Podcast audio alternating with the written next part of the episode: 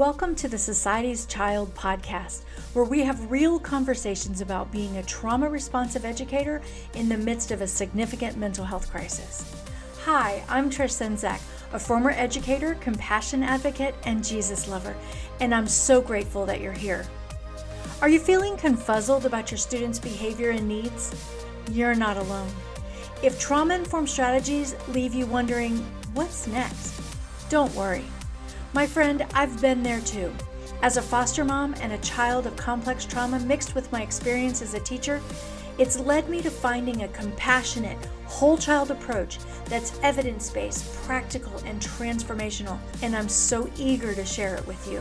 Whether you want to connect with your students on a deeper level, create a trauma sensitive environment, or you just need a little bit of encouragement or support, you're in the right place. So grab a drink, a pen, or your earbuds, and let's work together to create a safe and student attuned trauma responsive school culture. Society's children need you. So let's get started. Hi, my friends. Welcome to the next Monday Mindset Matters. Today, the scripture that I want to offer you for encouragement is Galatians 5 22 through 23 from the New International Version, and it states, But the fruit of the Spirit is love, joy, peace, forbearance, kindness, goodness, faithfulness, gentleness, and self control. Against such things there is no law. My friends, this highlights the qualities that are produced in us as Christians by the Holy Spirit. Now remember, when Christ left this earth, he left the Holy Spirit for us, in us as Christians, so that it would be our guidance, it would be the compa- help us with our compassion, basically be our subconscious. If we embrace these fruits of the Spirit, it's truly a product of the Holy Spirit.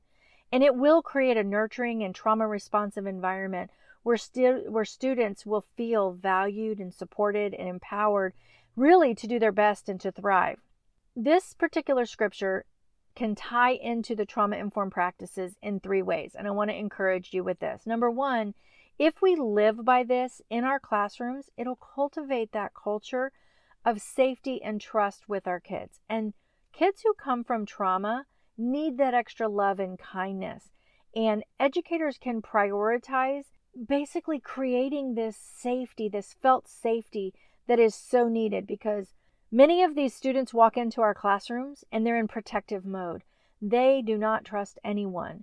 By stepping 100% fully into your kindness, educators can really create that sense of safety for them and create that way of knowing, yes, you can trust me in this moment. And that will help them feel valued, they'll feel seen, they'll feel supported, they'll feel known by you, Little things that you can do in your classroom to create a sense of family or safety, or those mindfulness regulation techniques, all of those set clear boundaries. And all of those lead out with kindness. The second thing that the fruit of the Spirit can do for you in your classrooms for trauma informed kids is it will help you promote emotional regulation because it talks about self control, right? And that's we do that through joy and through peace. How many times have you seen kids or heard kids say, I really like being here?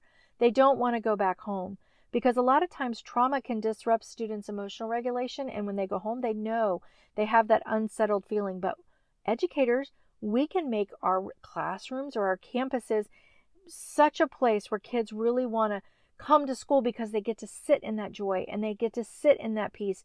And being in your classroom is a peaceful learning environment, and they know that there is just a sense of felt safety there. So it really allows them to stay regulated. The third thing that it ties into with the trauma informed practices through the scripture is allowing students, or it really empowers students to thrive through self control. Remember those regulation things I was talking about and gentleness?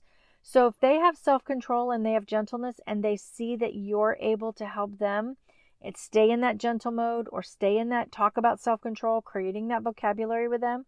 Because remember, trauma impacts students' sense of control. They need that control. They need that agency. And if that is ever threatened, it puts them in fight flight mode. So we as educators can empower them by modeling this self control and gentleness in our voices and our interactions, not being sarcastic, not being flippant. We talked about that a little bit last week of looking at our own self reflection. So if we're able to teach student these self teach if we're able to teach students these self-regulation mechanisms and give them this vocabulary and language, it helps them manage their stress and anxiety. And it encourages them to also do some self-reflection. If we teach students self-regulation skills and we teach them how to have these coping mechanisms that will manage their stress and their anxiety, it'll also encourage them to have some self regulation skills and some self reflection skills, and maybe even set some goals around their behaviors and learning how to change these kinds of things. So, we as educators can provide that gentle guidance and support that helps them navigate these particular challenges because these kids with trauma, they don't have very good self control and they've never, probably never had it modeled. So, we as educators can live into this fruit of the Spirit and step into these and be able to help guide them. Integrating these into our life and also living by them in our classroom, we're integrating these practices that are completely grounded in the fruit of the Spirit. And so educators can create a trauma informed learning environment. And if we do this across our campuses and we promote this uh, in all of our classrooms and remind our instructors and teachers to live into this, we definitely will have a trauma responsive campus that then promotes the healing, the resilience, and the academic success of all of our students simply by living in the fruit of the Spirit. There you have it, friends. There's your Monday Mindset Matters because, after all, your mindset matters on a Monday. Hey, amazing educators, thanks for tuning in. If you found this episode helpful, I'd love for you to hit subscribe and leave a review. Even better, share this episode with a colleague. And hey, I'd love to connect with you on social media. You can even join my Facebook group for some extra support and a dash of inspiration.